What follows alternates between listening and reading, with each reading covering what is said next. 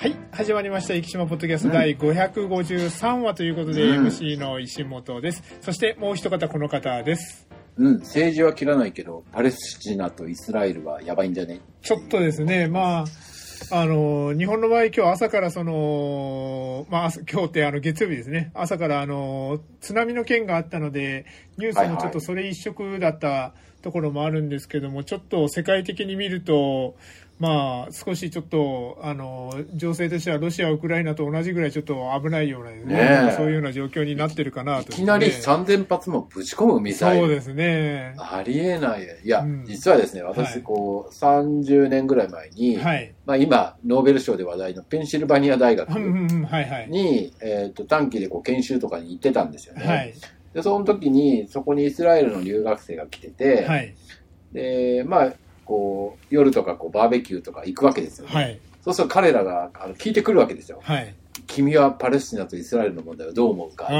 ていうふうに聞くんだけど、はい、まあと当時の日本人の大学生がパレスチナとイスラエルの問題なんて考えたこともないわけじゃないですか。まあ正直ピンとこないですよね。 だ, だからその時に、はい、ああもう彼らはもう本当に生まれた頃から、うんうん、そ, それがもう染みついているんだなと、だからこうなんか世間でもっと簡単にこう解決すればいいのにみたいなことを言う人がいるけど、はい、それは多分個人的意見として絶対無理だなと思って、まあそうですよね、うん、もう何千年というその、はい、ねにせんねんぐらいの歴史の中のことだから、そうそうやすやすとはお互い解決できないんだろうなと思ってますけどね。まあ、日本でもあの、まあ、聖地巡礼とかですね、まあ、ちょっといろんな形で使われる聖地という言葉ですけど、この聖地っていう言葉もですね、もうあの、うん、やっぱりそれだけの言葉がついたというですね、あの、やっぱり歴史上の流れっていうのが当然あるしですね。いや、あの、はい、仲の悪いみっつの宗教の、あの聖地が同じかし、はい、ところにあるっていうのは、うん、もうそもそも無理だよね。そうですよね。なかなか。かといってじゃあどっちかが折れてどっちかが譲るっていうわけにも当然いかないしですよね。いや、いかないでしょうからね。はい、まあなかなかこのままね、なんとかいつものように、いつものようにっていう表現は悪いけども、まあうん、ね、せんにんぐらい亡くなってますからね、お互いね。そうですね。うん、なんとか収まってこないといけないなと思います。はい、今、最初にも冒頭にも言いましたけど、あの、ロシア、ウクライナも決してその報じられる機会は少なくなってきましたけど、全然収まってるわけではないからですね。うんね、そうなんですよね、はい、でもあれこうああいう、まあ、ロシアウクライナにしても、はい、あれで結局小麦とか穀物の問題が出てきたりだとか、はい、で今度の中東関係とかが揉めると今度やっぱ石油とかの関係が出てくるから、ねはい、やっぱり今もうね世界はグローバルでつながってるんで、はい、自分たちにもやっぱり関わる問題ですよね、うんということで、はい、ちょっと注視していきたいけど何ができるかって言われたらなかなかできることはないかなとは思うんですけども、ね、はい、まあ、あの争いが、まあ、ちょっと先ほどの福山先生の話じゃないけどあの簡単にあのこういうふうに解決すればいいのにって思う中で、うん、なかなかそうはいかないんですけどもあのスポーツですね、はいはい、こういうスポーツで国際大会でこういうふうに、ねまあ、ラグビーのノーサイドじゃないですけども解決していけばちょっとごめんなさい無理やり話を持ってきましたけどちょっといや昨日見てましたけどスポーツがものすごいですね。なんかいやーすごいです、はい、すごいです本当もうスポーツウィークでなんか今日さっきもねあの、はい、また話してたんですけど、はいうん、今晩何もないかなという感じになっちゃってねあの昨日あの日曜日はラグビーのワールドカップとバレーのワールドカップが、うん、あのそうそう完全に被ってっていうような感じですね、はい、うちはもうラグビーしか見せてもらえませんけど、ね、ああなるほどラグビーは結構あのごめんなさい僕は見てなかったんですけど前半は結構いい勝負ですね、はいはい、そうですねいってん差ぐらいで終わってたんで、はい、あのまあ、ドロップ後一つで終わるぐらいの感じだったんですけどね、はい、後半やっぱちょっとやっぱり強いなと思いました、ね、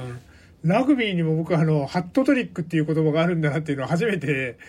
あ、そうなの？はい。あの、昨日、その、同じ選手がさんかいトライを決めました、ね。はいはいはいはい、はい。あの、それは。彼にやられちゃいましたもん。はい。それは、あの、ハットトリックっていうそうです。ラグビーの世界で。そうなんですか。はい。えー、初めて私も知りました。サッカーのハットトリック以上にラグビーのハットトリックっていうのは、もう、うん、あの、ちょっと日本代表からしたらちょっと屈辱的な話になるかもしれないけど、無策で、はいはい、あの、はい、同じ選手にさんかいも決められるなんてっていう、ね、ちょっと、あの、屈辱的な意味合いも込めた言葉っていうような形でなんか、はいはい、あの言ってましたね、ラグビーのハットトリックはですね。いやー、もう本当でしたね。はい、サッカーもね、面白かったですからね。はいトリニータからも出てらっしゃいました、ね。そうです。鮎川俊というですね、ねはい、はい、あの、ねはい、いたんですけども、まあちょっと、まあ、あの、半分言い訳めいた話にはなるので、あまり言いたくはないんですけども、うん、今回のメンバーは、まあ正直、あの、韓国のメンバーとはちょっと、あのー、格がね。格がですね、全然、うん、もう最初から、まあ、ボコボコにやられなければいいな、ぐらいの感じで、あの、うん、正直見てたところがあったので、意外と先制していい勝負したなっていうのが正直な。いやいや、そうですよね。そう、そうだと思います。はい、なんか、なんか韓国はもう最初から日本が負けるから、あの、はい、あの、何、正規軍じゃないっつって言い訳しやがってるとか言ってましたけどね。はい。まあ、これはまあ、実際あの、まあ、あの、今週末からあの、メキシコ、アメリカとあの、本体の方はあの、あの、か、えっと、アメリカ大陸遠征がありますので、うん、そっちの方に本体が取られてたというような感じですね。だから、大学生ばっかりだったんですけど、まあ、副大の茂美くんだったりとかですね。うん、ですねはい。もういたりとか、あの、いろいろ、あの、注目の選手はいた中で、あの、まあ、いい勝負はしたかなとですね。うん、いや、そうですよ。はい、じゃあ、次の、次の、J、あの、あれをに、なっていく選手たちですからね。そうなんです、そうです。はい。だからこの中からあの来年のパリオリンピック代表として何人かそうそうあのあの潜り込めていけたらいいなというのはですね。なんかそれぐらいいい選手も確かにいたなっていうのも確かに、ねうん。いやいや本当本当そうですよね、はい。女子も面白かったけどね。はい。女子は見事優勝して。はい、男, 男子も女子も、はい、あの正直言うと北朝鮮ってすごくいいあすごく上手だなってうまいなって思ってるんだけど、はい、その試合以外の部分をなんとかした方がいいんじゃないかと思います。もったいないですよね。そうなんです、そうです。だから、どこでどういうふうに鍛えたら、正直その、国際的な、あの、交流だったりとか、そういうのが薄い中で、結構戦術的にも面白い戦術をやってたりとか、どうやってるんだろうなって思うけど、もう、福田先生がおっしゃった、その、そういう面でちょっと欠けるところが正直残念だったかなっていうところですね。うん、そういう面が国際大会に出てないから。はい。まあそうですね。いやでも、はい、あの、うわ、うまいなって、はい、正直な印象、うまいなって思います。うまいし、強いなと思いましたね。あ、そうそう、はい。フィジカル的にも強いしね、まあ、精神面でも強いんだろう。はい。あの、女子のゴールキーパーかわいそうな感じがしますけど、ね。あの、途中、ね、初めて見た。はい。なかなかないですね、あの、キーパーを変えるっていうのがですね。あとは、まあ僕の周り結構盛り上がったのは、バレーがワールドカップ男子進出ということで、はいはいうん結構あのバレーも、まあ、ちょっと僕もあのあまり知識はないのでそれぐらいの知識しかないんですけども盛り上がってたというところで、うん、もう一つですねこれ世界的にまあラグビーもバレーもって言ってたんですけども結構国内の、あの、はい、まずバスケなんですけども今日、うん、まあ、まさにこの収録の直前ぐらいなんですけどもあの、はいB リーグが、あの、今週、先週末から開幕して、それであの、ビーワン リーグに昇格したベルカ長崎。うん、去年、あの、にいかさんいに入った、あの、えっと、名前忘れました、千葉のチームがあるんですけども、はいはい、そこに開幕、なんとに連勝というですね、あの、はい、ベルカ、なんか結構、あの、ここまでやるとは思わなかったって、結構評判が良くなってるような感じで、もうちょっと期待できますかね。そうですね。あのー、新しいアリーナも来年の秋にはできるので、ね、逆に言えば今年は残留して来年、あのー、その新しいアリーナで開幕、あの、ビーワン でって思ってたところが、うん、なんといきなり開幕に連勝ということで、もしかしたらそんな低い目標じゃなくてもっと高いところを目指せるんじゃないかとですね。ちょっと見に行ってみたいことありますね。そうですよね。あの、ね、特に新しいジャパネットのアリーナになったらちょっと見に行ってみたいかなとですね。そうそういやだからほら駅からだったらね飛行機で飛んで、はい、そうなんですそうなんです。なんかツツアー組んでほしいですよね。はい、そのままこう大村から新それこそ新幹線ね、はい、乗ってっていうのを。あのこの前長崎に行った時にちょっと長崎駅からそこまで歩いてみたんですよね。はいはい。はい。そしたらあの何ですかねえっとチャチャタウンチャチャタウンは小倉かえっとななんとか夢タウンじゃなくてなんか夢タウンえ夢タウンなんかありますよねあの。うんうんジェイアール さんがやってるやつ。はい。あそこに行くまでの途中にあって、そんなに歩いてもなな、はっぷんぐらいで行けるようなやっぱ距離なので、あそこにできたらやっぱりでかいだろうなと思いましたね。ホテルとかもできるんですね。そうですね。ねはい。ねあの、これ僕前も言ったかもしれないですけど、ちょっと、あそこ、僕あの、この前のハイダイビングから高いところが好きキャラが、あの、ついてますけども、あの、ジップライン。はいはいはい。はい。あの、あのベルカ、ベルカじゃない、ビファーレンのスタジアムの上をジップラインでスーって行くっていう、あの、のができるんですよね、ホテルの上からですね。へそうなん、長崎駅の方にスーって、あの、だからスタジアムの真上をあの通ることができるっていうですね、そういうのができる。すごいね。それちょっとぜひやってみたいなと思ってるんですけど。まず、うちの山にジップラインかけてあるんだよ。ああ、なるほど。確かに。で、サッカーで言うと、はい、ビファーレンも、あの、先週大勝しまして、あの、昇格プレーオフ圏内のろくいに、あの、がっちりキープしているという、ちょっと僕たちは伝えたくないニュースではあるんですけども、はい。なのでビファーレンも昇格したらちょっと来年の新しいスタジアム、新しいアリーナを共にトップリーグで迎えることができるからですね。ああ、本当ね。はい。そんなことももしかしたらあるかもしれないということですね。はい。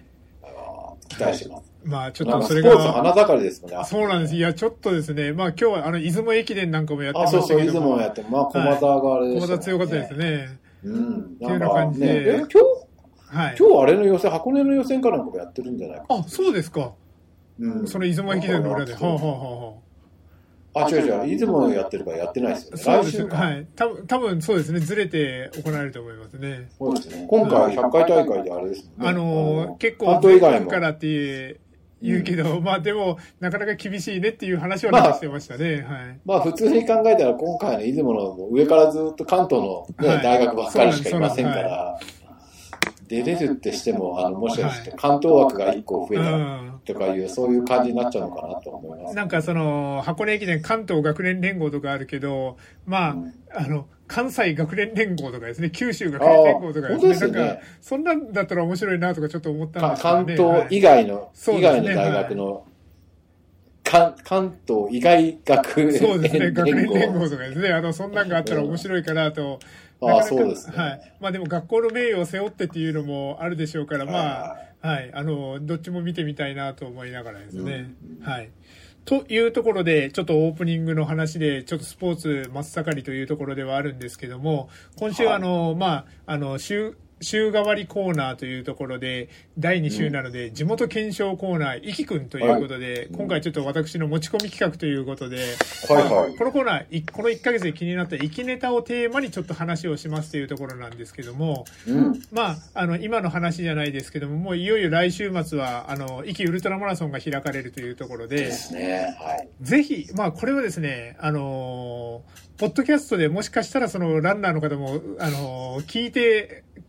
いらっしゃる方もいらっしゃるかもしれないので、うん、なので、うん、ぜひ見てほしいウルトラマラソンコース上の景色ということで、はい、ちょっとベストスリーということで、ちょっと私が、はいはい、考えてまいりました。独断と、独断と偏見で選んだベストスリー。あの、自分の足で稼いだ情報というところで、はいはいはい、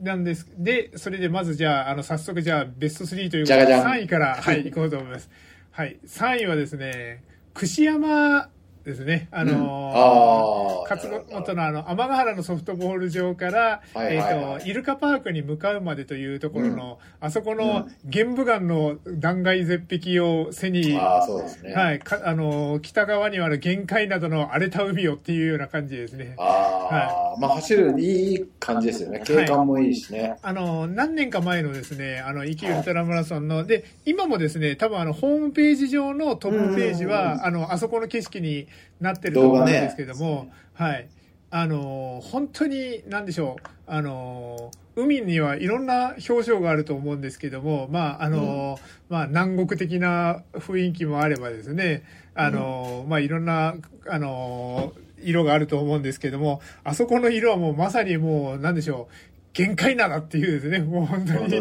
はい、あの、演歌の世界にすごく合いそうなぐらいのですね、あの、ド迫力な海と、その玄武岩っていうのを楽しむけ、める景色なのかなというですね、うん、はい。で、あそこですね、おそらくなんですけれども、まあ、いきウルトラマラソン、毎年、あの、ある程度やっぱり風が吹くっていうところがあるんですけども、はい、あそこはですね、うん、あの、まあ、よく相撲とかで塩かぶり席なんていう席がありますけども、うん、あの、超かぶりますね。はい、塩かぶりロードと、はい、思っていただいて、私、うん、あそこを往復したら必ずメガネが白くなりますっていうぐらいですね。そうそうそうそう。はい。いや、あの、我々半年にいっかい、あそこは、早朝清掃で、ロータリークラブで掃除してるんですけど、はい、あの、使用時間を間違えると、大変なことになる。一回なんか担当の人が、はいはい、塩を見るの忘れてましたみたいな感じで、はいはい、みんなもうずぶ濡れになったことがありますけどね。はい、はい、もうあそこはそうですね。あのちょっと日にちと時間を間違ったらもう道路を走っててもあの波が上がってきて、うん、結構であの風だけでもメガネが曇るんですけども走っててもそうそうあのまああのあそこがですねだいたいまあ今年がちょっとコースが変わってるので何とも言えないですけども多分さんじゅっキロぜん後ぐらい今年になってると思うんですよね。うん、なのでちょうどあの涼しいあのシャワーを浴びることができるかなと。なるほど。はい、もしあのそういうのがちょっと苦手だなっていう方はちょっと対策をしてもらってもいいのかなと思うようなのがこれがだいさんいのえっ、ー、とおそらくですねあそうだそうだ今日ですねえっ、ー、とちょうどあの帰ってきたら、はい、あのウルトラマラソンのパンフレットが届いてましたのでえっ、ー、とその中で確認をいたしますと結構あのーあのノミネートシート見てたらあの知ってる名前も結構あったりとかしたんですけども、えーと、今年はですね、うん、えーと辰野島渡船場がここだからえーと大体ですねさんじゅっキロぜん後ですねやっぱりですねさんじゅっキロぜん後のところあの今壱岐の一番北のところを走るような形になりますのでぜひこの辺ですねひゃっキロコースに出られる方は楽しみにしていただけたらなと思います。うん、そして、えーとベストだいにいですね。はい、はい、だいにいあのあえてですねちょっとベタな海水浴場を選ばずに、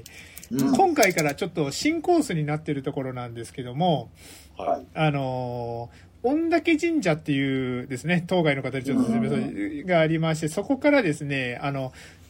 壱岐の、えー、と北東部のあたりを走る感じになるんですけどもあの、うん、龍田美神社っていうですねあの神社が見える、うん、あの小児公園とかですねそういうのが見える壱岐、うん、の北東側を走るあのコースがあるんですけども結構アップダウンが激しくてあのそれこそ龍の背中のようにですね登って下って登って下ってみたいな感じで、はい、行くようなコースではあるんですけども左側にあの向かって左側に広がるですね景色がですね本当にあの何でしょうその岩場だったりとかもそうですし海の広大さだったりとかですねそういうのを感じることができるちょっと素敵なコースかな。で去年まではこれなかったコースなのであの去年までずっと参加されてた方でも新たな景色として楽しめる、はい、コースになってるのかなとですね。で、えっと、まあ、ここを下、あの、ちょっと乗り越えて頑張って下っていったら、あの、折り返しまであともう少しっていうところまで来ますので、はい。あの、ぜひですね、この辺をちょっと頑張っていただいて、あの、景色を楽しみながら乗り越えていただけたらなとですね、大体これを見るとよんじゅうごキロぜん後というところになりますね。はい。そしてだいいちいというところで、うん、まあ今まであのひゃっキロのあの出場者じゃないとあの体験できないさんいとにいだったんですけども、いちいはですね、はい、もうあのどなたでも体験できるごじゅっキロひゃっキロの方でも体験できるところなんですけども、まあ、うん、えっとひゃっキロで言えばきゅうじゅうななキロ地点ぐらい、ごじゅっキロで言えばよんじゅうななキロ地点ぐらいなので、もうゴール目前です。うんで、はい、なので、あの、どなたでもと言いましたけども、足切りに合うと、来れません。なるほど。確かにそうですね、はい。かつですね、これはですね、大変申し訳ないんですけども、時間を限定になります。うんっていうのも、あのー、スタートがですね、壱岐の、あのー、西側からスタートするので、朝日っていうのがですね、はい、海から登ってくるっていうところはあまり見れないんですけども、はいはいはいはい、で、島のいいところは、あの、サンライズとサンセットが両方ですね、海から上がって海からに沈んでいくっていうのが両方見れるっていうのがすごくメリットかなと思うんですけども、そのサンセット、で、これがですね、あのー、まあ、福岡でいう、その宮地嶽神社の光の参道とかですね、あったりしますけども、はいはい、それに近いですね、景色というものが実はありまして、うん、はい、あのー、この、えっと、あそこはなんだ、えっと、えーと、若松の方からですね、ずっと行って、竹の辻の方に向かっていきます。そして、うん、あの、壱岐オリーブ園の方に降りていくところ、道があるんですけども、はいはいはい、あそこ、あの、下るところがですね、ちょうどこの時期ですね、あの道に沿って、日が沈んでいくような形になるんですよね。うん、なので、あそこら辺をですね、だいたいごじはんからろくじぐらいに通っていくと、ちょうど道路真正面にですね、あの参道ができて、その前にあの日が沈んでいくっていうようなですね。はいはいはいはい。大体あの目標で言えばですね、ひゃっキロの方、ちょっとごじゅっキロの方計算してないですけど、ひゃっキロの方で言えば、大体、えー、っと、キロななふんからななふんじゅうびょうぐらいで走っていくとですね、ゴールあたりで残りさんキロぐらいで、そんな素敵な、すごいいい景色が、大体ゴールの目標をですね、あの、朝ごじスタートでじゅうはちじゴールをちょっと目標にあの走っている方にしたらですね、ちょっとぴったりそういう景色が見れると思いますので、はい、ぜひ、あの、ちょっと、あと少しで、あの、ろくじを切れそうだとかいう方はですね、ちょっと頑張って、あの、それを原動力にして走ってもらったり、まあ、あの、それよりちょっと早く着いた人はですね、ちょっと、あの、少し、あの、余裕があればゆっくり、あの、走ってもらったりとかしながらですね、その、光の参道っていうのをちょっと見ていただけたらいいのかなとですね、ちょっとまとめます。さんい、えーと、大体さんじゅっキロ付近の駅の一番北側、櫛山の海岸のところの、あの、潮吹雪ですね。潮、はい、はい、潮しぶきですね。そしてよんじゅうごキロ地点ぐらいの駅の北東部ぐらいにあります、龍座美神社の景色。そしていちいがきゅうじゅうろくからななキロぐらいにあります、ちょっと竹の辻という駅の最高峰から下っていく、まあ、あの、光の参道ですね。僕が勝手に呼んでますけれども、はい、そこの、はい、景色あのこのみっつの景色他にもいっぱいあの風光明媚な景色はありますけども、ぜひこの辺をちょっと楽しんでいただけたらなというところで、はい、地元検証をさせていただきました。はい、そしたらこの辺で、えーと、このコーナー終わりたいと思いますと、はい、言いたいんですけども、あの今週ですね、うん、ニュースがなかなかなくてですね、あらら、はい、で、あの、まあ、壱岐新聞の一面とか見ると、まあ、ちょっと、イルカの残念なニュースとかですね、そういうのは、あ、そうですね、はい、ちょっとまあ、あの、なかなか言いづらい話ではありますけども、なかなかやっぱり、こういうもう狭いところでイルカを飼うっていうのはもうちょっとなかなか難しいんですかね、うん、なんかですね。いや、あの、うちにまあ、留学生とか海外から来るじゃないですか。はい。そうすると、もう絶対行かないんですよね。ああ。もう海外の人は特にやっぱりああいうこう、動物を囲う、囲ったところとか、はい、もうサファリパークでさえもなんか嫌がります、ね。なるほど、なるほど。うん。なんか日本人の感覚でサファリパークぐらいは良くないかと思うんですけど。なんかのんび、あの、餌も確保できてとかですね、そう思ったりしますけどね。はい。でもやっぱ、だんだんやっぱりこう、海外でもそういう施設っていうのは減ってきてますもんね。うんうんうん。やっぱ、やっぱ、岐路に、やっぱり動物に対するそういうこう、あれが、やっぱこう違うんでしょうね。感覚的に違うし、うん、やっぱそういう施設が岐路に立ってる時代なのかもしれないですね。なるほどですね。だからまあ、あのー、トレーナーの方とか施設の方とかすごくすごくすごく勉強されて研究されていろいろされてるはずですけども、あのーうん、それでもこういうことが続くってことはやっぱりもうそういう環境っていうのをですね、あの維持するっていうこと自体がやっぱり難しいのかなって気はしますね、確かにですね。うん、とちょっとあんまり言い過ぎたら正常切らないいつもポッドキャストが正常切ってしまいそうですけど、まあこの辺にしとくとして、で、まあニュースがまあちょっとそういうニュースしかなかったんですけども、そんな中でですね、深山先生覚えてらっしゃいますでしょうか？ホブライナー、はい、ん？ホブライナー。ああ、はいはいはい。はい、ホバークラフトですね。実はですね、はい、ちょっとホブライナーについてここに来てちょっとにけんほどですね、情報が急に寄せていただきまして、すごいな、はい、はい、はい、ちょっとですね、えっと本名だと思いますので、ちょっとあのイニシャルでちょっと紹介させていただきますと、はいはい、えっと ケーアイ さんっていう方からですね、ちょっとあの、うん、ななじゅうろくアットマークの方にメールをいただいたんですけども。うん、先ほどですね、ちょっと私も取り出しました、壱岐ウルトラマラソンにせんにじゅうさんのですね、オフィシャルプログラムの後半の方に、九州郵船さんのですね、あの、広告が載ってるんですけども、そこにですね、あの、ちょっと深山先生、えっと、見えるでしょうか、歴代のこう、船がこういう風に、はいはいはいはい、載ってるんですけども、その中にですね、はい、ホブライナーがありますよっていう風にですね、はい。そうなんだ。えっ、ー、と、ちょっと見えますでしょうか。本当だ。はい。ほ、あの、初めてあの、カラーの写真を、はい。本当だ。貴重かも。見ることができて、そうなんです。貴重なで、はい、貴重な情報ありがとうございます。ということで、あのー、歴代の船が乗っている、なんか、ホブライナーがこう乗ってるんですけども、そしてですね、そのホブライナー自体は、はい、あのー、どういうものだったのかと言いますと、あのー、はい、観光客向けで、やっぱり話題性として最初は導入されましたと、うん、このホバークラフトですね。はい、ただですね、当時の技術、はい、まあ、今でもそうなのかもしれないですけども、やっぱり外洋、外の灘ですね、外洋向けではないということで、はいはい、限界灘は無理ということで、もう揺れに揺れまくって大不評だったそうで、あっという間に シーエス に取って代わられたっていうところが正直な。そういうことか。はい、はい、でその後このホバークラフトがどこに行ったかといいますと、はい、琵琶湖の方で運航船としてあの売却されましたと、はい、いうことで、ちょっと福山先生にあの送るんですけども、あの、はい、琵琶湖大博覧会協会近江近江汽船ですね、うん、あの滋賀県の近江の、はい、近江汽船のホバークラフト乗船記念ということで、こちらがですね、あの、は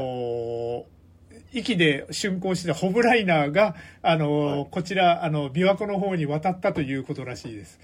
へー。はい、なので、これも三菱重工かなんかはそうですね。あの、屋根の上に三菱って書いてますもんね。へー。はい、そうなんだ。いや、見たことないです。全く記憶にない。はい。あの、たったいちにねんだったらしいです、やっぱりですね。ただ、あの、先ほども言いました通り、やっぱ、あの、外洋向けではないということで、あっという間に、やっぱりあの、